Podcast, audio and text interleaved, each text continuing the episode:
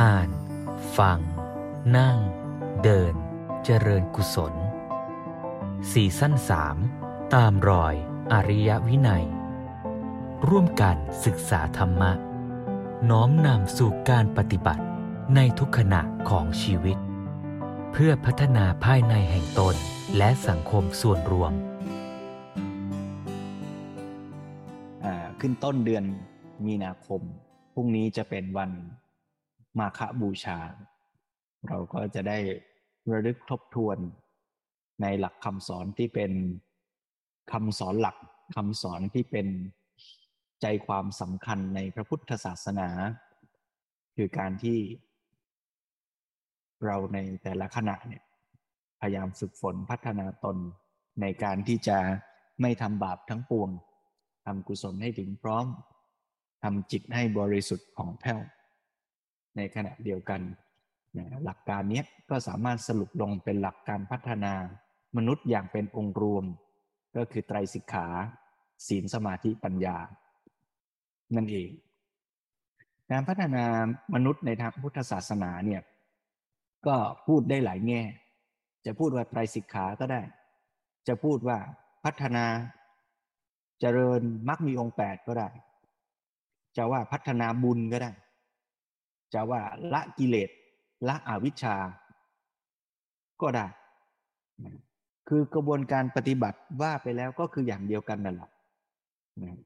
เหมือนว่าเราจะบอกว่าทำน้ำให้เดือดนะก็จะใส่หม้อก็ได้ จะใส่กระทะก็ได้ จะใส่ภาชนะต่างๆ จะใช้วิธีจุดไฟต่างๆกันจุดแก๊สจุดฟืน ก็มี กระบวนการ แต่ว่าหลักการสำคัญมันก็คืออันเดียวกัน คือมันต้องมีความร้อน คือมันต้องมีภาชนะที่ใส่นะเพราะฉะนั้นก็อย่าได้สับสนว่า การปฏิบัติในทางพระพุทธศาสนานั้นเนี่ยก็คือทางทางปฏิบัติทางเดียวกัน มัชชิมาปฏิปทา เพียงแต่ว่า จะพูดเน้นย้ำแจกแจง รายละเอียด ในแง่มุมอย่างไหน ก็คือหลักการคือทางปฏิบัติอย่างเดียวกันนั่นแหละ เมื่อสัปดาห์ก่อน ในกิจกรรมชวนอ่านชวนทำเช้าวันอาทิตย์ที่แล้ว อ่านหนังสือเรื่องพุทธธรรม กับปรัชญาการศึกษาไทยในยุคโลกาภิวัตน์ก็มีคำที่หลวงพ่ออธิบายเรื่องของการพัฒนามนุษย์เหมือนกัน ว่าการศึกษาที่ถูกต้อง จะทำให้เราสามารถทำให้สิ่งที่เป็นความแตกต่าง กลายเป็นความประสานกลมกลืนได้ เพราะสิ่งที่เป็นองค์ร่วมทั้งหลายก็เกิดจากส่วนประกอบที่แตกต่างกัน และความแตกต่างก็มีความหมายสองอย่าง คือความแตกต่างที่เป็นความขัดแย้ง กับความแตกต่างที่เป็นส่วนเสริม เติมซึ่งกันและกัน มนุษย์ที่มีการศึกษา มีความสามารถที่จะทำให้ความแตกต่าง กลายเป็นความประสานกลมกลืน ด้วยการเป็นสิ่งเติมเต็มซึ่งกันและกัน แม้แต่ตัวมนุษย์เองกับสังคม ก็ต้องใช้ความสามารถนี้มาประสาน นั่นแปลว่าเมื่อเราฝึกหัดพัฒนาตัวเรา ให้เรามีกิเลสน้อยลง ให้เรามีปัญญาเพิ่มขึ้น เราก็จะมีท่าทีทั้งต่อชีวิตเรา ต่อผู้คนรอบข้าง ต่อสรรพสิ่งทั้งหลาย ในท่าทีที่ประสานสอดคล้อง เรื่องนี้ที่พูดนี่ก็ไม่ได้แยกขาดต่างหากจากเรื่องของการปฏิบัติธรรม เพื่อบรรลุนิพพาน ไม่ได้แยกขาด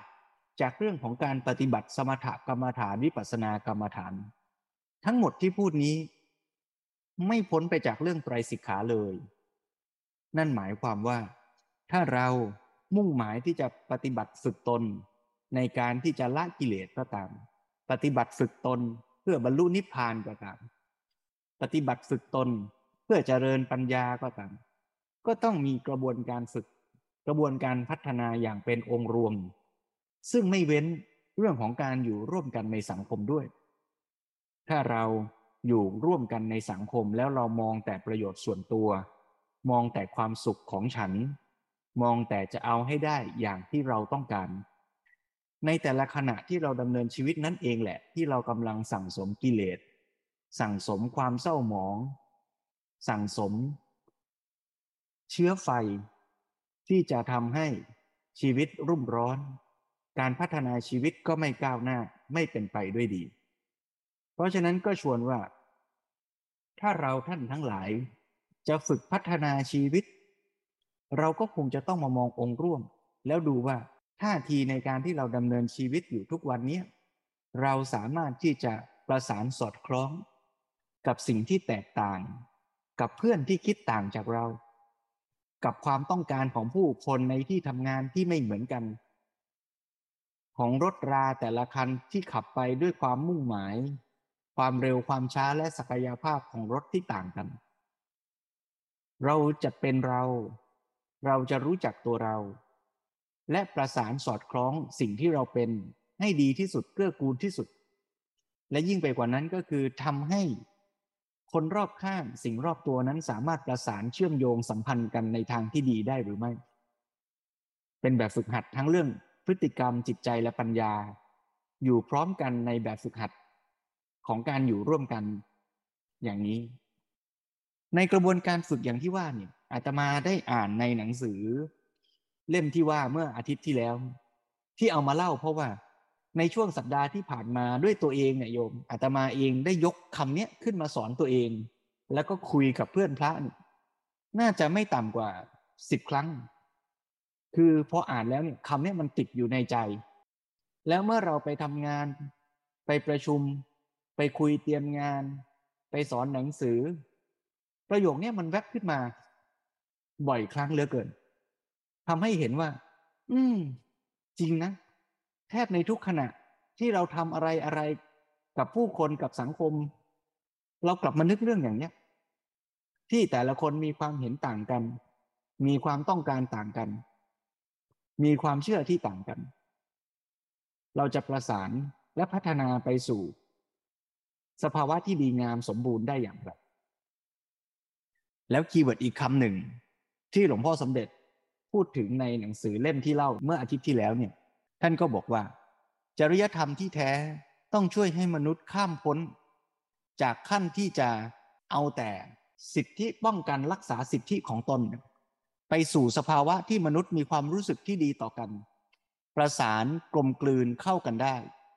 ถ้ามนุษย์มีความรู้สึกเพียงแค่ปกป้องตัวเอง มนุษย์ก็จะมีจริยธรรมเพียงในขั้นคอมเพลมไพร์คือการประนีประนอมสมยอมประโยชน์กัน ยอมอย่างจำใจ แต่จริยธรรมที่ถูกต้อง จะต้องพัฒนามนุษย์ไปถึงขั้นฮาร์โมนีคือมีความประสานกลมกลืน อันนี้เป็นเรื่องใหญ่ เกี่ยวเนื่องกับแนวคิดแบบองค์รวมและบูรณาการ มี keyword เรื่องของการพัฒนามนุษย์ มี keyword เรื่องของการประสานความแตกต่าง ให้สอดประสานไม่ขัดแย้ง มี keyword เรื่องของจริยธรรม แบบ harmonize ไม่ใช่ compromise แล้ววันนี้ก็อ่านหนังสือเมื่อเช้า เรื่องวินัยเรื่องใหญ่กว่าที่คิด ชวนให้เห็นว่าการฝึกเรื่องวินัย ที่เป็นจุดเริ่มต้นเป็นแบบฝึกหัดให้เกิดภาวะที่เรียกว่าศีล ก็เป็นจุดเริ่มในกระบวนการฝึกไตรสิกขานี่แหละอย่าได้ละละเลย อย่าได้เห็นว่าไม่สำคัญเลย เราจะต้องกลับมาให้ความสำคัญ ที่จะฝึกทั้งกับตัวเราเองด้วย และฝึกลูกหลานของเราด้วย เรื่องวินัยเนี่ยก็จะมี keyword วันนี้ คือคำว่าตัววินัยต้องเป็นวินัยที่อยู่บนฐานของธรรม คือเป็นวินัยที่เกิดขึ้นจากเจตนาที่ดีและมีปัญญา มี keyword สองตัวคือเจตนาดีและมีปัญญาด้วย เมื่อวินัยอยู่บนฐานของธรรม เรา ที่อยู่ในระบบวินัยก็ต้องรู้เข้าใจเหตุผล รู้ประโยชน์ ไม่ใช่ว่า มองวินัยในแง่ที่เป็นการกดขี่บังคับ แต่ย้ำว่า วินัยนั้นต้องอยู่บนฐานของธรรมด้วยนะ ถ้าวินัยไม่อยู่บนฐานของธรรมเป็นสิ่งที่ออกกติกากันขึ้นมาเพื่อกดขี่ เบียดเบียนทำร้าย เอารัดเอาเปรียบ วินัยนั้นก็ไม่ใช่วินัยที่อยู่บนฐานของธรรมไม่ได้พาคนไปสู่อารยธรรมที่แท้ แล้วในการที่จะอยู่ในธรรม อยู่ในวินัยได้เนี่ยก็จะต้องมีหลักธรรมสำคัญข้อหนึ่งที่หลวงพ่อสมเด็จ ยกมาพูดบ่อยครั้ง แล้วก็ปรากฏเป็นใจความสำคัญตอนท้ายของหนังสือวินัยเรื่องใหญ่กว่าที่คิด ก็คือเรื่องพรหมวิหารสี่ชี้ให้เห็นว่าสามข้อแรกคือเมตตากรุณามุทิตานั้นเป็นเรื่องความสัมพันธ์ ระหว่างมนุษย์กับมนุษย์ เป็นเรื่องของจิตใจ ที่มีความปรารถนาดีต่อกัน ปรารถนาให้มนุษย์มีความสุขพ้นทุกข์เจริญก้าวหน้าในคุณความดียิ่งขึ้นไป แต่ว่า ความรู้สึกความสัมพันธ์ระหว่างมนุษย์ในทางจิตใจนั้น จะต้องอยู่บนฐานของความถูกต้อง อยู่บนฐานของธรรม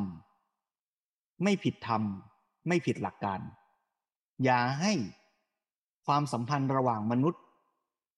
ความรู้สึกในจิตใจ แม้จะเป็นความปรารถนาดีนั้น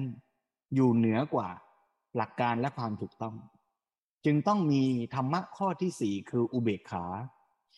ในการที่จะรักษาหลักการ เมื่อไรก็ตามที่ความรักความปรารถนาดี จะข้ามเส้นผิดหลักการ ต้องหยุดต้องวางใจเป็นกลางต้องอุเบกขา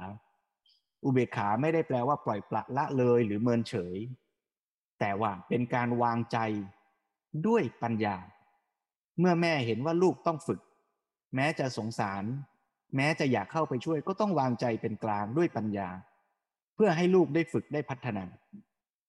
เมื่อไรก็ตามที่แม้แต่คนที่เรารัก กระทำความผิดจะต้องได้รับโทษ เราก็ต้องวางใจเป็นกลาง จะไปตัดสินเอ็นเอียงด้วยอคติ หลักการสังคมก็บิดเบือนบิดเบี้ยว เมื่อเราจะดูแลผู้คนในสังคมในบทบาทหน้าที่ใด ๆ เราก็ทำอย่างเสมอภาคกัน ไม่ใช่ว่าใครเป็นญาติเรามิตรเรา เราก็ดูแลเขาเป็นพิเศษ อย่างนี้สังคมก็ไม่เป็นธรรม เพราะฉะนั้นเรื่องการรักษาธรรมก็เป็นหลักการสำคัญ เพราะฉะนั้นวันนี้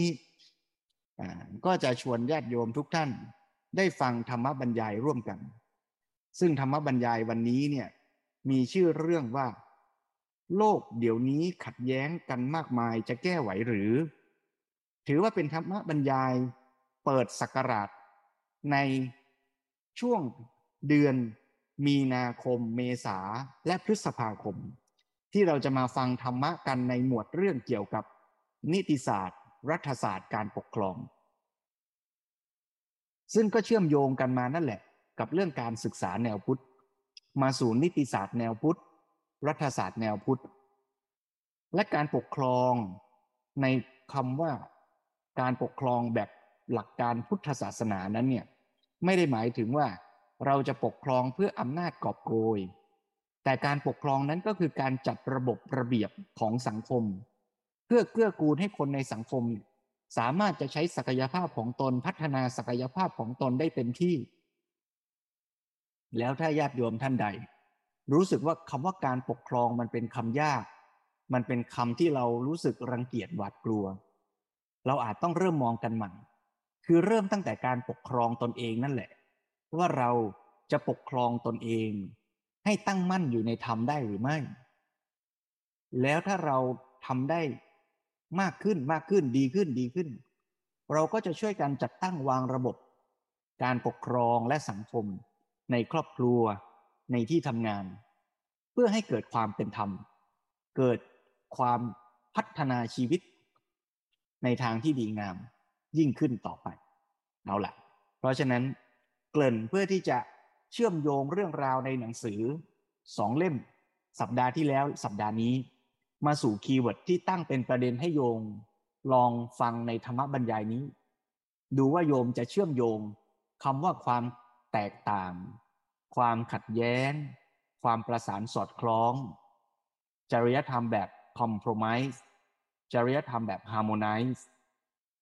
แล้วก็การยึดหลักความถูกต้องเป็นธรรม อาจจะร่วมไปถึงอีกคำหนึ่งด้วยก็คือการที่เห็นประโยชน์ร่วมกัน เป็นเอกภาพ เป็นเป้าหมายส่วนร่วม ไม่ใช่ว่ามองประโยชน์ของใครของมัน แล้วเอามาเกียเสียคอม p r o m i s e กัน แต่ทุกคนจะ harmonize คือมองเห็นประโยชน์อย่างเดียวกัน อย่างเป็นเอกภาพ สังคมจะประสานสอดคล้องไปในทิศทางนี้ได้หรือไม่ ความขัดแย้งไม่ว่าในสังคมหรือในใจของเรา จะแก้กันไหวหรือชวนทุกท่านติดตามรับฟังคำตอบ เพื่อนำไปคิดพิจารณาและลงมือทำร่วมกัน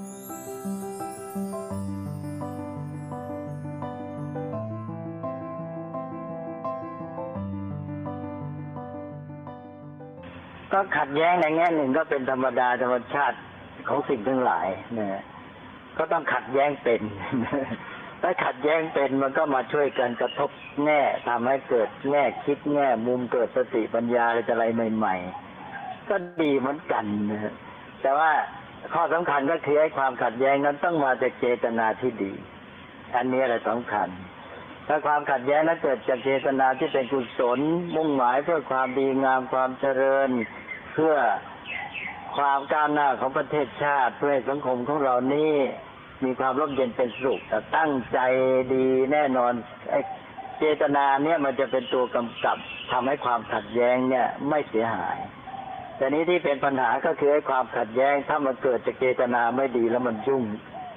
เพราะฉะนั้นในตัวสำคัญก็คือตัวเจตนา และเจตนาก็คือตัวที่เล็งไปที่จุดหมาย คนจะมีเจตนา คือความตั้งใจเนี่ยมันก็มีคือจุดหมายนั่นเอง มีเป้าหมายอะไร แล้วเขาก็ตั้งเจตนาทำไปเพื่อจุดหมาย อันนั้นนี่ถ้าเป็นเจตนาเพื่อจุดหมายที่ไม่ดี ก็เราก็เรียกว่าเป็นเจตนาที่เป็นอกุศล เมื่อเป็นอกุศลแล้วอะไรต่ออะไรมันก็พลอยไม่ดีไปหมด มันก็ตามความขัดแย้งที่เกิดขึ้นก็เลยกลายเป็นปัญหา มันก็เลยไม่เป็นการขัดแย้งที่สร้างสรรค์ถ้าว่าเป็นการขัดแย้งที่เกิดจากเจตนาที่ดี มันก็นำไปสู่การพูดจากันด้วยสติปัญญา อันนี้ตอนนี้เป็นขั้นวิธีการ เอาละขั้นที่หนึ่งก็คือความขัดแย้งนี้ต้องเกิดจากเจตนาที่เป็นกุศลนะแล้วพอเกิดจากเจตนาที่เป็นกุศลดี แล้วต่อมาในทางปฏิบัติ ตอนนี้วิธีการวิธีการในการขัดแย้งเช่นพูดจาต้องพูดจาอย่างรับผิดชอบ คือไม่ใช่พูดตามอารมณ์เรื่อยเปื่อย นึกอะไรขึ้นมาก็พูด แต่ว่าพูดโดยความคิดพูดแล้วให้ตรงกับเจตนาที่ดีนั้นนะพูดโดยใช้วาจาสุภาพนะทางพระท่านเรียกว่า ทางพระนะท่านกำหนดสามขั้นเลย คือมีเมตตากายกรรมเมตตาวจีกรรมเมตตามโนกรรม ก็หมายความว่าให้เป็นการแสดงออกทางกายกระทำก็ได้เมตตาคือปรารถนาดี ทั้งต่อคนนั้นและต่อสังคมทั้งหมด แล้วก็วาจาก็พูดในเจตนาที่ดี มีความปรารถนาดีต่อกัน แล้วก็ใจในที่สุดก็คือเริ่มมาจากใจที่มีเมตตานั่นแหละ มองกันพยายาม พยายามมองแง่ดี ให้เห็นว่า เออ เขาอาจจะไม่ได้เจตนาร้ายอะไรนะเราทุกค่อยพูดจากันก่อนอะไรเงี้ยนะนี่ถ้าว่ามาจากกระบวนการอย่างนี้นะ มันก็มี ทิศทางที่จะไปดีได้นะได้สองขั้นแล้วนะคือเจตนาดีมีเป้าหมายที่ดี แล้วก็ใช้วิธีการในเชิงปฏิบัติ ที่ดีเช่นสุภาพเป็นต้นนะแล้วก็ไอ้วิธีการในการที่จะใช้ความขัดแย้งเพื่อจะให้เกิดผลในทางสร้างสรรค์เนี่ยแต่พอวิชาการสมัยใหม่เขาจะคิดกันมากนะเลยวางวิธีปฏิบัติเพื่อจะทำยังไงให้การขัดแย้ง แม้แต่ทางความคิด ให้กลายเป็นการแลกเปลี่ยนความคิดเห็นเป็นต้น แล้วก็จะทำให้เกิดการสร้างสรรค์ เพราะว่าเราเนี่ยมันเป็นไปไม่ได้ที่ใครคนเดียวจะคิดได้มองเห็นหมดทุกอย่างนะเราอยู่ในสังคมเนี่ยเรารู้จักประเทศไทยได้คนละนิดละหน่อยเดี๋ยวว่าไปถึงโลกเลยเนี่ยอย่างวัดอัจยานเวศกวันเนี่ยจะมาได้รับแต่งตั้งเป็นเจ้าว่าจะรู้ไม่ทั่วเลยนี่ในเมื่อเรารู้ไม่ทั่วเนี่ยเราก็ต้องยอมรับความจริงเนี่ยแล้วก็ เออ อาจจะมีแง่อะไรอื่นที่คนอื่นเขารู้เราไม่ได้เห็นนะเราก็อยากจะรับฟังไอ้นี่ก็คือใจที่มันอยากจะรับฟังอยู่แล้ว ถ้าเรามีใจที่อยากจะรับฟัง เราเป็นนักหาความรู้นี่มันดีอย่าง คือเราจะพร้อมที่จะรับความรู้เราอยากจะฟังเขาเนี่ยแทนที่เราจะไปแสดงว่าเรารู้อย่างนั้นนี้บางทีเราเราไปขอความรู้จากเขา เราไปขอให้เขาพูดให้ความรู้ แง่มุมต่างๆเหล่านี้เพื่อมาเติมก็ผลประโยชน์มันก็ได้แก่เรานั่นเองอะนะที่เรายอมรับความจริงนี่เราจะไปรู้ได้ยังไงหมดทุกอย่างเป็นไปไม่ได้ เราก็เลยเพื่อจะให้ความรู้ของเราเนี่ยเต็มบริบูรณ์ขึ้น เราก็หาทางหาความรู้ โดยก็เอาคนอื่นเป็นช่องทางนะเอาคนอื่นเป็นเครื่องมือหาความรู้อ้าวถ้ายังมองนี้กลายเป็นว่าคนอื่นกลายเป็นเครื่องมือเราใช่ไหมเมื่อกลายเป็นเครื่องมือในการหาความรู้ แต่ว่ามันเป็นเรื่องดีคือว่าอันนี้เป็นการพูดคล้ายๆหยอกๆ ความจริงก็คือว่าเราให้เกียรติคนอื่นด้วยแต่พร้อมกันนั้นก็คือผลก็ได้แก่เรา เราก็ได้ความรู้ยิ่งขึ้น ถ้าเรามีจุดหมายในการหาความรู้ให้เต็มสมบูรณ์เนี่ย เราจะไม่รังเกียจนะเราก็จะรอรับหาความรู้ของเราเรื่อยไป อันนี้ก็กลายเป็นดี เพราะฉะนั้นทางพระเนี่ยท่านจึงบอกว่าให้เป็นธรรมกาโมเป็นผู้ใคร่ธรรมใคร่ธรรมก็คืออยากได้ความจริง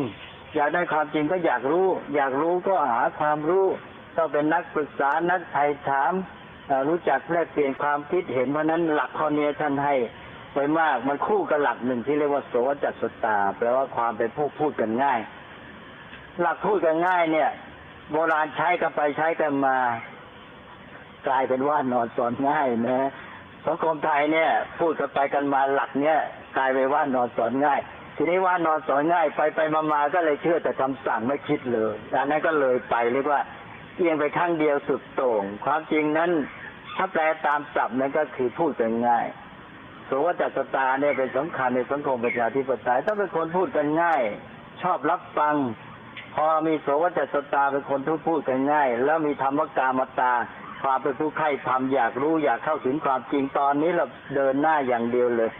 นะเพราะว่า ชอบฟังเขาอยู่แล้วนะแล้วก็อยากหาความรู้ก็เลยชอบซักถามชอบแลกเปลี่ยนความคิดเห็น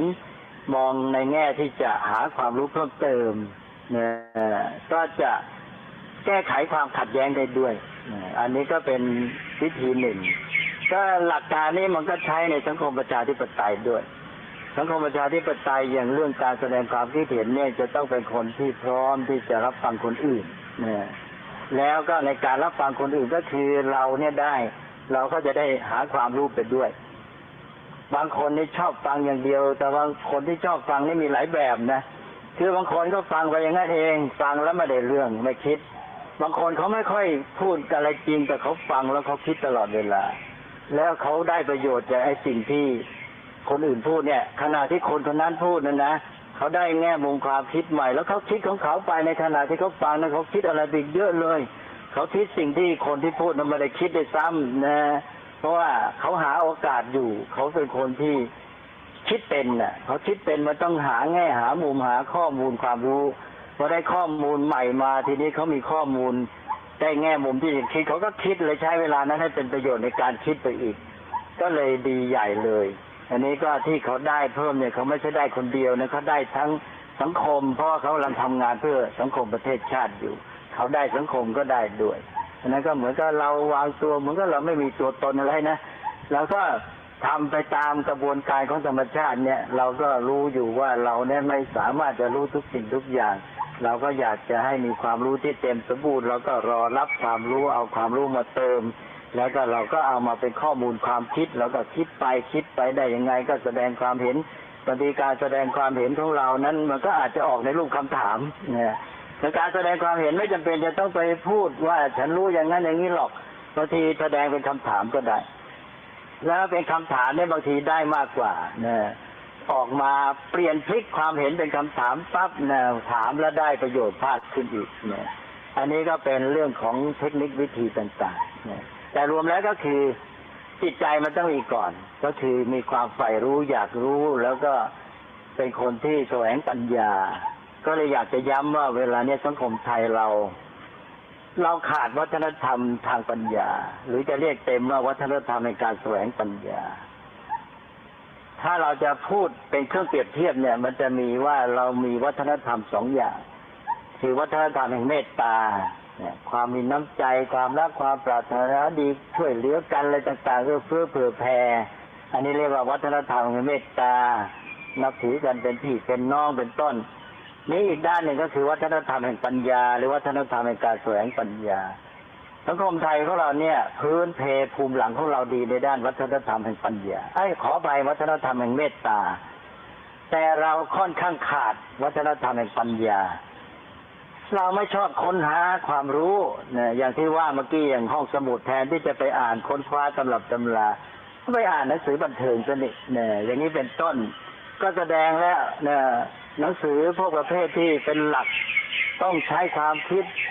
ต้องอ่านเพื่อหาความรู้จริง ๆ เนี่ยคนไม่ค่อยซื้อในสังคมไทย ชอบหนังสืออ่านเล่นสนุกสนานบันเทิงใช่หรือเปล่าเนี่ย อันนี้มันก็เป็นเครื่องฟ้องสังคมไทยของเราเนี่ย ขาดวัฒนธรรมในการแสวงปัญญา อันนี้เราไปดูสังคมฝรั่งอันนี้เราอยู่ในโลกเราก็ลองเทียบดู สังคมฝรั่งอย่างอเมริกันเนี่ยเอาง่าย ๆ เป็นสังคมที่เด่น ก็จะด้อยทางด้านวัฒนธรรมแห่งเมตตาคือจะเป็นสังคมตัวใครตัวมัน เป็นสังคมแห่งการแข่งขันแย่งชิงอะไรต่างๆเหล่านี้เราถือว่าต้องแย่งชิงต้องแข่งขันแล้วมันจึงจะเก่งใช่ไหม การแข่งขันมันก็ดำเนินไปได้นนี้ก็ทำให้ด้อยทางด้านวัฒนธรรมแห่งเมตตา แต่ว่าเขาดีทางด้านวัฒนธรรมแห่งปัญญา หรือการแสวงปัญญา เพราะว่าเขาถูกบีบคั้นมามาก แม้แต่ว่าการเป็นอยู่ที่ตัวใครตัวมันเนี่ยทำให้ต้องดิ้นรนหาทางรอด การดิ้นรนหาทางรอดมันก็ต้องคิดแก้ปัญหาคิดแก้ปัญหาก็ต้องหาความรู้ต้องพัฒนาปัญญาต้องรู้จักคิด สถานการณ์สภาพแวดล้อม วิถีชีวิตเนี่ยมันบีบบังคับ ให้ฝรั่งต้องหาความรู้ และต้องคิดมาก เขาก็เลยพัฒนาในด้าน วัฒนธรรมแห่งการแสวงปัญญา แต่ว่าเขาด้อยทางวัฒนธรรมแห่งเมตตา ทีนี้ของเรานี่เราช่วยเหลือเอื้อเฟื้อกันดี เราต้องคอยเตือนอยู่เสมอว่าคุณนะอยู่สบายมันจะประมาททีนี้ถ้าเราอยู่กันสบายช่วยเหลือเอื้อเฟื้อกันดีเนี่ย เราก็เลยไม่ค่อยทุกข์ร้อน ไม่มีอะไรบีบคั้น เราก็ไม่ดิ้นรนเมื่อไม่ดิ้นรน การการหาความรู้การหาทางคิดแก้ปัญหามันก็ด้อยลงไป นั้นสังคมของเราก็เลยมีจุดอ่อนที่ว่าด้อยทางวัฒนธรรมแห่งการแสวงปัญญา นี่เรามาอยู่ในโลกปัจจุบันเนี่ย เราได้รับอิทธิพลโลกาภิวัตน์อย่างที่เขาเรียกกันเนี่ย เราก็เป็นฝ่ายที่ถูกครอบงำบ้างหรือเป็นฝ่ายตามบ้าง เป็นฝ่ายรับบ้าง แทนที่จะเป็นฝ่ายนำเขา ในเมื่อเป็นฝ่ายรับเป็นถูกครอบงำหรือได้รับอิทธิพลเนี่ยมันกลายไปนว่าวัฒนธรรมของเราที่มีส่วนดีอยู่บ้าง อันนั้นก็จะค่อยๆหดหายไป เพราะฉะนั้นวัฒนธรรมเมตตาของเราเนี่ยกำลังสูญเสียกำลังเสื่อมลง ขอให้ดูเถอะคนเดี๋ยวนี้ไม่ค่อยมีเมตตาแต่กัน น้ำใจปรารถนาดีเอื้อเฟื้อเผื่อแผ่ก็ลดน้อยลงไปยิ่งในเมืองยิ่งในกรุงก็เป็นมากชาวบ้านนอกก็พลอยเป็นไปตามตอนนี้ก็ชักแยกกันไปกันหมดแหละ นี้ต่อไปก็จะเป็นสังคมแบบตัวใครตัวมันความเป็นพี่เป็นน้องอะไรต่ออะไรลุงป้าน้าอาก็ไม่ค่อยเรียกกันแล้วเดี๋ยวนี้นะพราะแต่ก่อนนี้ผู้หญิงเพราะผู้ชายผู้ชายเพราะผู้หญิงก็เรียกกันเป็นพี่เป็นน้องเป็นลุงเป็นป้าเป็นน้าเป็นอา มองกันเป็นญาติสายตาทัศนคติมันก็ดีดิแต่ทีนี้เดี๋ยวนี้ไม่มองอย่างนั้นแล้ว มองแต่ในเรื่องเพศตรงข้ามอย่างเดียว มันก็ทำให้เกิดปัญหาดังนั้นก็ วัฒนธรรมแห่งเมตตาของเรากำลังจะเสื่อมสูญเสีย พร้อมกันนั้น วัฒนธรรมแห่งการแสวงปัญญาเราก็ไม่ค่อยได้ อย่างนี้เขาเรียกว่าเสียทั้งสองเลยเนี่ยนี้ในขณะที่ฝรั่งเขาวัฒนธรรมเมตตาเขาด้อยจริง แต่วัฒนธรรมการแสวงปัญญาเขายังอยู่ เขายังเป็นผู้นำอยู่ เพราะนั้นเขายังดีกว่าเรา นั้นไทยเราเนี่ยจะต้องรู้ตัว หนึ่งก็ต้องรักษาวัฒนธรรมแห่งเมตตาไว้ แล้วก็สองก็ต้องพัฒนาวัฒนธรรมแห่งการแสวงปัญญา แล้วถ้าเราจะรักษาพุทธศาสนาไว้ไม่มีทางเลี่ยงเพราะพุทธศาสนาเป็นศาสนาแห่งปัญญา มันก็น่าแปลกใจมากคือว่าพุทธศาสนานั้นเน้นปัญญา แต่คนไทยกลับขาดวัฒนธรรมแห่งการแสวงปัญญา ก็ต้องถามว่าเป็นไปได้ยังไง ทำไมคนไทยนับถือพุทธศาสนาศาสนาแห่งปัญญา แต่กลับไม่มีวัฒนธรรมแห่งการแสวงปัญญา ที่จริงคนพุทธเนี่ยจะต้องเป็นนักแสวงหาปัญญาต้องมีความใฝ่รู้ อย่างที่บอกเมื่อกี้ต้องมีธรรมกามตาความใคร่ธรรม อยากจะรู้อยากจะเข้าถึงความจริง อะไรมันจริงอะไรมันถูกต้องอะไรดีงามต้องคิดต้องค้นต้องหากันจนกระทั่งให้ถึงตัวแก่นตัวจริงให้ได้ แล้วก็มีลักษณะที่จะต้องให้เกิดความรู้อย่างที่ คุณจิรารัตน์ว่าเมื่อกี้ต้องเกิดสมาธิิการที่เกิดสมาธิิก็ต้องหาความรู้ เมื่อไม่รู้มันจะมีความเข้าใจความเห็นถูกต้องได้ยังไง ความเห็นถูกต้องอย่างที่บอกแล้วมันต้องมาจากความรู้ แล้วก็ต่อนั้นก็ความคิดเนี่ยพอความรู้ถูกต้องชัดเจน ก็คิดบนฐานของความรู้ที่ชัดเจนถูกต้อง มันก็มีทางที่จะถูกต้อง เมื่อคิดถูกต้องได้ผลของความคิด ก็เป็นผลิตผลแห่งความรู้และความคิด มันก็เป็นผลิตผลทางปัญญาที่แท้จริง มันก็เกิดเป็นสมาธิฐิเพราะฉะนั้นเรื่องเนี้ยสังคมไทยเราเนี่ย ถ้าหากว่าเราไม่พัฒนาวัฒนธรรมแห่งการแสวงปัญญา ซึ่งเป็นหลักการของพุทธศาสนาแล้วเนี่ย เราจะเข้าสู่สมาธิฐิไม่ได้เด็ดตามเนี่ยเลยก่อนก็เลยพูดไปเยอะไม่ทราบตรงจุดหรือเปล่าจะก็จะช่วยช่วยเน้นคำถามอีกที คือในส่วนนี้เนี่ยจากความที่เลิกก่อนท่านเจ้าคุณได้ได้เมตตาให้แนวคิดก็คือว่ายกตัวอย่างเรื่องของปัญหาซึ่งซึ่งคิดว่าเป็นความขัดแย้งเลิกก่อนหลักประการที่หนึ่งซึ่งซึ่งเอาไปปฏิบัติก็คือว่า อย่าให้บุคคลผู้ขัดแย้งเนี่ย เป็นความขัดแย้งตัวเองแต่เอาปัญหาเนี่ยเป็นเป้าหมายเพื่อที่จะช่วยกันทำให้หมดปัญหาเลิกก่อนแล้วก็เปลี่ยนความขัดแย้งให้กลายเป็นความร่วมมือโดยการใช้ปัญญาเลิกก่อนทีนี้จะยังมีอีกสองคำเจ้าค่ะซึ่งมักจะ เอาไปใช้กันโดยเข้าใจไม่ครบถ้วนหรืออะไรก็ไม่ทราบเลิกก่อนเช่น พอกลายเป็นความร่วมมือ ก็จะเป็นความร่วมมืออย่างชนิดที่เรียกว่าประนีประนอมหรือคอมไมที่ท่านผู้ชมได้เคยเมตตาให้แนวคิดซึ่งก็จะต้องแตกต่างจากคำว่าหลอมรวมเป็นเนื้อเดียวหรือทำอะไรซึ่งน่าจะดีกว่า แต่คนจะคิดว่ามันเหมือนกันเลิกก่อนก็เลยกลายเป็นว่าการแก้ไขความขัดแย้งยังไม่เบ็ดเสร็จสมบูเลิรกณ์ก่อนขอเมตตาท่านชี้แนะทั้งสองแนวคิดนี้ด้วยเจ้าค่ะ เรื่องนี้ก็เป็นเรื่องของอารยธรรมด้วย อารยธรรมตะวันตกนั้นชำนาญในเรื่องคอมโพรไมซ์ก็คือการประนีประนอมการประนีประนอมนั้นมีความหมายว่า แต่ละฝ่ายยอมลดความต้องการของตัวเอง เพื่อให้ต่างฝ่ายต่างก็ได้ แต่ว่าพร้อมกันนั้นต่างฝ่ายต่างก็ต้องยอมเสียบ้าง หมายความว่าเพื่อจะให้ทั้งสองฝ่ายเนี่ยอยู่กันได้ หรือต่างก็ได้กันบ้าง ทั้งสองฝ่ายต่างก็ต้องยอมเสียบ้างเนี่ยอย่างนี้เขาเรียกว่าประนีประนอมก็คือคอม p r o m i s e ทีนี้อีกวิธีการหนึ่งเขาเรียกว่า harmony harmony นี่ก็ต้อง harmonize ก็ harmonize ก็คือการที่จะต้องประสานกลมกลืน กลมกลืนก็หมายความว่ามันไม่มีความขัดแย้ง เมื่อมีความขัดแย้งต่าง ๆ ก็จัดจนกระทั่งลงตัว ลงตัวก็คือว่ามันเข้ากันได้ด้วยดี ทุกอย่างประสานกลมกลืนองค์ร่วม ต่างๆนี่มาอยู่ในตำแหน่งที่ถูกต้องของมัน มีความสัมพันธ์ถูกต้อง แล้วก็ทำหน้าที่ถูกต้องต่อกันส่งต่อประสานกันได้ดี เหมือนอย่างกับองค์ประกอบหรือ ส่วนประกอบของเครื่องยนต์กลไกต่างๆ อย่างรถยนต์เป็นต้นเนี่ย ถ้าหากว่ามันไปคอมโพรไมซ์กันแล้วก็แย่แน่เลยรถยนต์ไปไม่รอดนะนะรถยนต์นี่จะเดินไปได้ดีต้อง harmony นะฉะนั้นส่วนประกอบต่างๆ มันจะต้องอยู่ในตำแหน่งที่เหมาะ ถูกต้องของมันทำหน้าที่ของมันถูกต้องส่งต่อการประสานกันได้ดีอย่างนี้เขาเรียกว่า harmony เกิดความกลมกลืนและรถยนต์นั้นก็จะดีเลย วิ่งได้ เรียกว่าอย่างที่เรียกว่ามีคุณภาพสมบูรณ์ ยิ่งรถคันไหนทำได้มี harmony เท่าไหร่ก็ยิ่งดีเท่านั้น แล้วก็จะมั่นคงจะแข็งแรงมีปัญหาในโลกปัจจุบันก็คือว่ามันไม่สามารถจะมาถึงจุดฮาร์โมนีมันก็ได้แค่คอมโพรไมซ์ พอคอมโพรไมซ์มันก็ขาดตกบกพร่อง เพราะว่าอย่างที่บอกแล้วว่าคอมโพรไมซ์ก็คือการที่ต่างฝ่ายต่างต้องลดความต้องการของตัวเอง เพื่อตัวเองจะได้บ้างมิฉะนั้นแล้ว เช่นว่าอาจจะต้องรบกัน เมื่อรบกันแล้วก็อาจจะพินาศทั้งสองฝ่าย ไม่ได้ด้วยกันทั้งสองฝ่ายหรืออีกฝ่ายหนึ่งชนะได้ฝ่ายเดียวเลยนะอันนั้นก็เรียกว่าเป็นวิถีของการที่ขัดแย้งก็คอน FLICT อันนี้ก็ไม่ต้องการคอน FLICT ได้อย่าง ที่ไม่สมบูรณ์ก็เป็นคอม p r o m i s e ก็คือประนีประนอม แต่ถ้าจะแก้ให้ได้ผลสมบูรณ์ ก็ต้องเป็นฮาร์โมนีก็คือประสานกลมกลืน นี่ในทางพุทธศาสนาเนี่ย ท่านก็ว่าไปตามความจริงของธรรมชาติว่าธรรมชาติสิ่งทั้งหลายเนี่ย มันจะต้องประสานกลมกลืน โดยมีองค์ร่วมที่อยู่ในตำแหน่งที่เหมาะสมทำหน้าที่ถูกต้อง แล้วมาเชื่อมมาโยงมาส่งทอดต่อกันอย่างดี แล้วทุกอย่างมันก็เดินไปได้ดีเหมือนเฟืองทั้งสาม เฟืองทั้งหลายเฟืองเล็กเฟืองน้อยเฟืองใหญ่ที่มันเข้ากัน ก็เป็นฮาร์โมนีไปเพราะฉะนั้นปัญหาโลกปัจจุบันเนี่ยก็คือว่ามันยังไม่ถึงกฎธรรมชาติ ก็คือยังไม่ถึงธรรมมันไม่สามารถเข้าถึงความเป็นจริง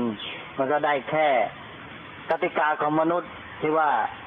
เอาแค่คอม p r o m i s e กันก่อน เรื่องคอม p r o m i s e นี่ก็ขึ้นต่อกติกาของมนุษย์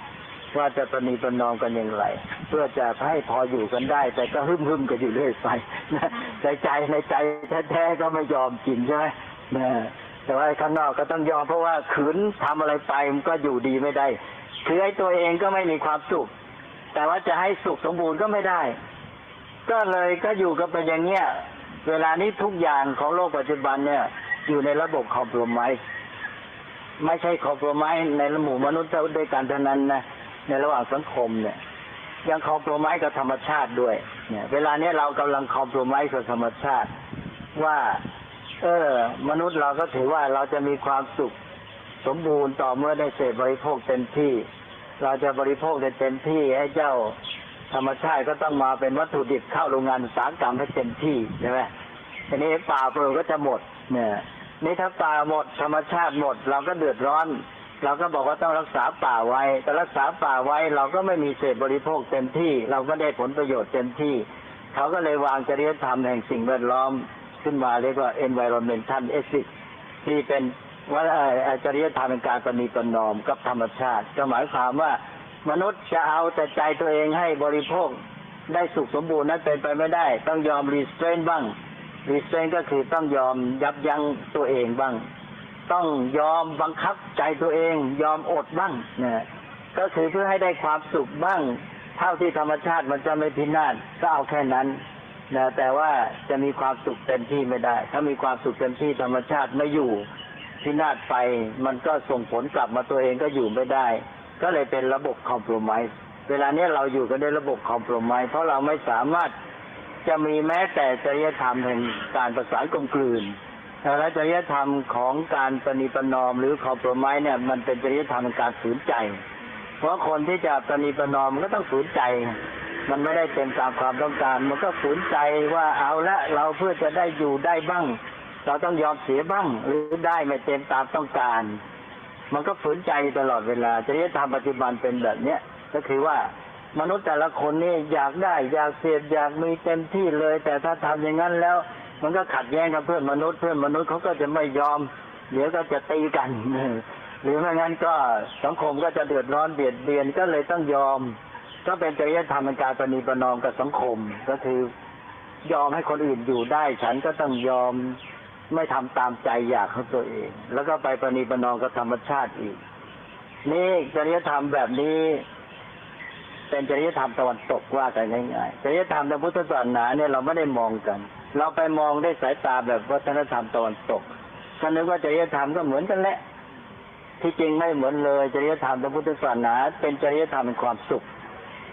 จริยธรรมเป็นความสุข ก็หมายความว่าคนเรานี่พอปฏิบัติธรรมทำถูกต้องทำดีขึ้นแล้วมันจะต้องมีปีติปราโมทแหละนะพอปีติปราโมทมามันก็เริ่มมีความสุขแล้วใช่ไหมเนี่ยเพราะนั้นลักษณะที่ท่านบอกว่าจิตสมาธิเริ่มได้ธรรมสมาธิ จิตสมาธิก็สมาธิความตั้งแน่ของจิต ก่อนที่จะมีจิตสมาธิหลายพระสูตรก็จะสัตว์ถึงธรรมสมาธิธรรมะต้องแน่วก่อนนะความตั้งแน่วแห่งธรรมเพราะธรรมะที่เป็นองค์ประกอบตั้งแนวปั๊บจิตก็ตั้งแนวด้วยเนี่ยทีนี้ธรรมสมาธินั้นมีอะไรบ้างท่านบอกมีห้าข้อหนึ่งปราโมทนี่เราและเริ่มแล้วปราโมทก็คือความร่าเริงเบิกบานใจ เนี่ย คนต้องมี สองปีติความอิ่มใจปลื้มใจสามปัสสธิความสงบเย็นผ่อนคลายไม่เครียดสี่ความสุขแล้วก็ห้าสมาธิ พอได้ห้าอย่างนี้ก็ถึงตัวสมาธิพอดีก็ได้จิตสมาธิ นั้นจิตสมาธิก็คู่กับธรรมสมาธิธรรมสมาธิก็มีห้าข้อนี้พระเจ้าเน้นเสมอว่านักชาวพุทธเนี่ยจะต้องทำจิตใจตัวเอง ให้มีองค์ประกอบห้าประการนี้อยู่เสมอหนึ่งปราโมทความร่าเริงเบิกบานใจสองปิติความอิ่มใจปลื้มใจนะอย่างคุณแม่เห็นลูกเรียนหนังสือได้ดีก็ปลื้มใจมีปิติด้วยนะลูกเรียนหนังสือเห็นคุณแม่สบายใจมีความสุขตัวเองก็มีความสุขด้วย เนี่ยอย่างนี้เขาเรียกว่ามีปิติสุข ก็เป็นปีติสุขที่เราสร้างขึ้นได้ในชีวิตที่ดีงาม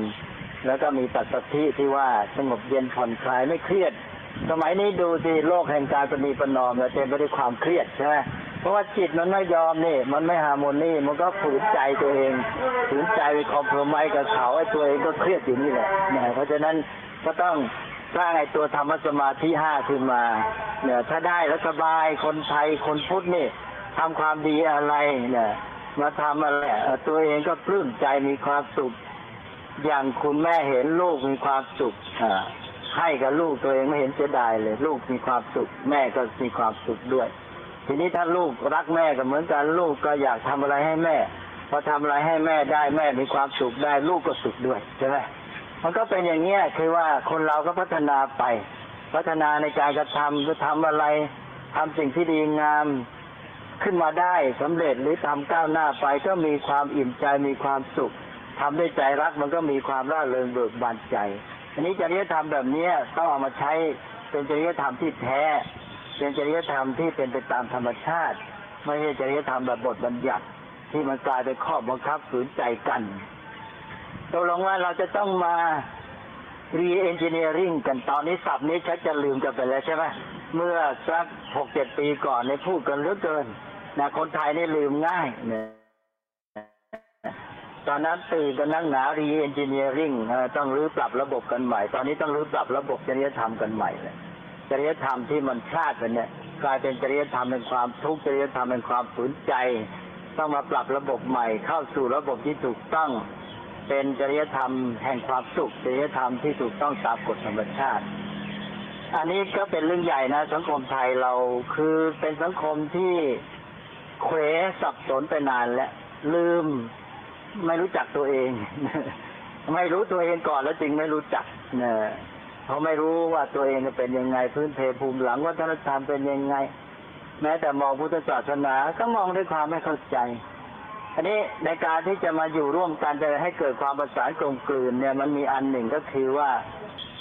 มันจะไม่ต้องใช้ไอ้วิธีที่เป็นเลขกล เวลาเนี้ยนะ วิธีแม้แต่จิตวิทยาตอนส่งเนี่ย มันเป็นแบบเลขกลซะมาก คือเพื่อจะให้ได้อะไรทุกอย่างหนึ่งก็ไปทำอาตมาก็เคยพูดบ่อยๆ เช่นอย่างเขาสอนจะให้ยิ้มยิ้มแบบตอนตกก็คือยิ้มลงกับเป๋าใช่ไหมคือว่าไม่ได้ยิ้มได้เจตนาดีไม่ได้มีไมตรีจิตมิตรภาพหรอกไอ้ยิ้มนี่ก็เพื่อให้เขาชอบนะเป็นลูกค้าเข้ามาแล้วเสร็จแล้วเราก็จะได้เงินเขาจะได้ซื้อสินค้าใช่ไหมแล้วจบแล้วที่จริงจริงใจยิ้ม ใจจริงยิ้มหรือเปล่าก็ไม่รู้ใช่ไหมเนี่ยนี่ทางพุทธศาสนาเราให้มีเมตตาก็คือยิ้มในใจจริง ยิ้มได้ปรารถนาดีต่อเขาอยากให้เขามีความสุขไม่ใช่ยิ้มจะเอาเนี่ยนี่จิตวิทยาตอนตกเนี่ย ดูที่เรามาใช้จนกระทั่งพูดว่าเออคนนี้จิตวิทยานี่ว่าไงเนี่ยพอพูดว่าคนนี้จิตวิทยานี่หมายความว่าไง ก็หมายความว่าไม่ซื่อเลยใช่ไหมคือว่าทำโดยที่มีเป็นวิธีการหรือเป็นอุบายอะไรสักอย่างหนึ่ง อันนี้ก็เป็นเรื่องของแนวคิดที่ยังเน้นผลประโยชน์ของตัวเองมากไปแนวคิดตอนตกนี่แน่นอนเลยเป็นวิธีคิดที่เน้นเรื่องผลประโยชน์ของตัวนะครับเพราะนั้นเขาจะต้องพิทักษ์ผลประโยชน์ตัวเอง และพิทักษ์สิทธิ์ฉะนั้นสังคมตอนตกจะเน้นเรื่องสิทธิมากนะฉะนั้นการมีสิทธิมนุษยชนอะไรต่ออะไรเนี่ยต้องระวังอย่าสุดโต่งที่จริงมันจำเป็นเหมือนกันจำเป็นแต่ว่า มนุษย์เราเนี่ยไม่ได้อยู่แค่รักษาสิทธิมนุษย์เรานี่เป็นสัตว์ประเสริฐกว่านั้น ก็คือเหนือความเป็นผู้รักษาสิทธิปกป้องตัวเองก็คือเป็นผู้ที่เผื่อแผ่เอื้อเฟื้อต่อผู้อื่นด้วย เมื่อไรพ่อแม่เอา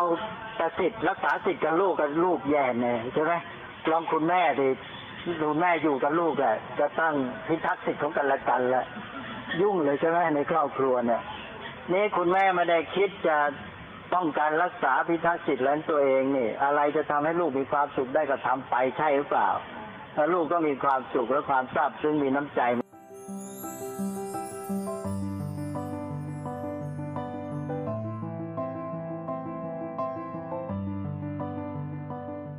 ที่จบไปนั้นเป็นช่วงต้นของธรรมบรรยายนะยังมีต่ออีกท่านใดสนใจก็ติดตามฟังต่อเพิ่มเติมได้เนาะ ตอนท้ายหลวงพ่อสมเด็จก็อธิบายต่อไปอีกว่า การ harmonize เนี่ยก็คือการที่เราเห็นประโยชน์ร่วมกัน แทนที่เราจะเห็นว่าฉันก็อยากได้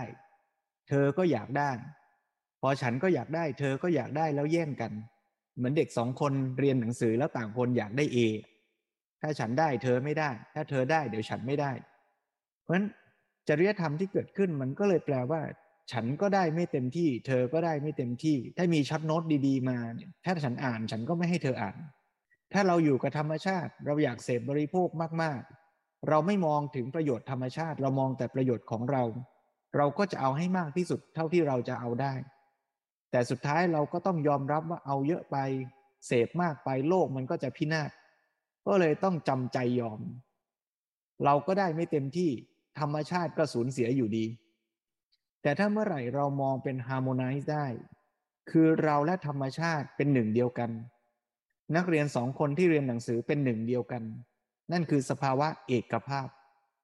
คือมีฉันทะที่สมานร่วมกันเป็นหนึ่งเดียว เด็กสองคนไม่ได้เรียนเพื่อที่จะแย่งกันได้เอง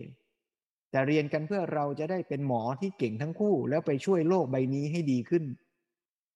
ถ้าเรามีเป้าหมายร่วมกันมีฉันทะที่สมานกัน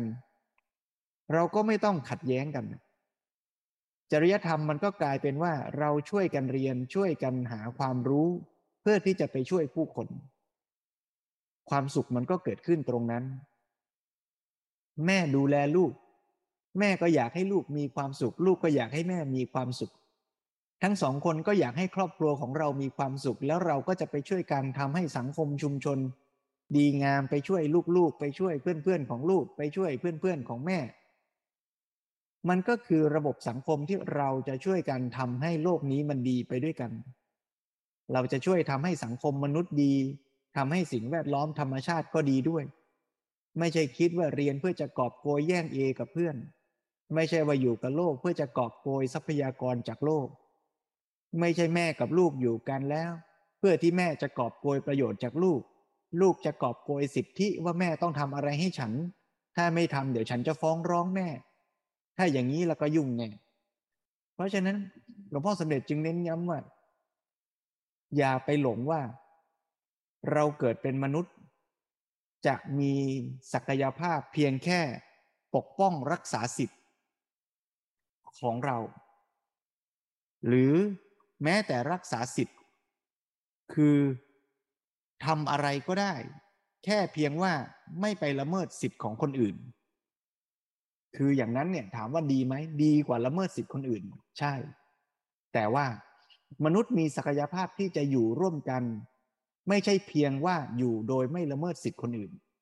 แต่เรามีศักยภาพถึงขั้นว่าเราจะอยู่ร่วมกัน โดยมีความสุข ในการเกื้อกูลช่วยเหลือผู้อื่นด้วย ถ้าเราลดทอนศักยภาพของตัวเองจากการเป็นมนุษย์ที่มีความสุขในการช่วยเหลือกัน มาเป็นมนุษย์ที่จะ กอบโกยเต็มที่เท่าที่ไม่เบียดเบียนคนอื่น เราเองนั่นแหละ ที่จะทุกข์แล้วโลกก็จะอยู่ไม่ได้ด้วย ตอนท้าย หลวงพ่อสมเด็จฝากประเด็นไว้ด้วยว่า เจตนา จุดหมาย ร่วมกันก็คือ ความดีงาม สันติสุขของประเทศชาติบ้านเมืองและโลกทั้งหมด ถ้ามีเจตนานี้อยู่ มีความจริงใจต่อกัน จริงใจต่อหลักการด้วย แล้วจริงใจต่อประเทศชาติสังคม แล้วจริงใจต่อสังคม ระหว่างคนที่มาทำงานร่วมกัน แล้วก็เปิดใจกัน มันก็มีทางที่จะแก้ปัญหาแล้วฮาร์โมนีก็เกิดได้ แต่หากว่าไม่เปิดใจฮาร์โมนีก็ยังมาไม่ได้ แล้วก็จะได้แค่คอมเพลมไพร์การเปิดใจรับฟัง เมื่อกี้มีคำว่าโสวจัสตางคำนี้เนี่ยนะถ้าใครสวดมงคลสูตรก็จะคุ้นคุ้นคำนี้อยู่ โสวจัสตาเนี่ยนะ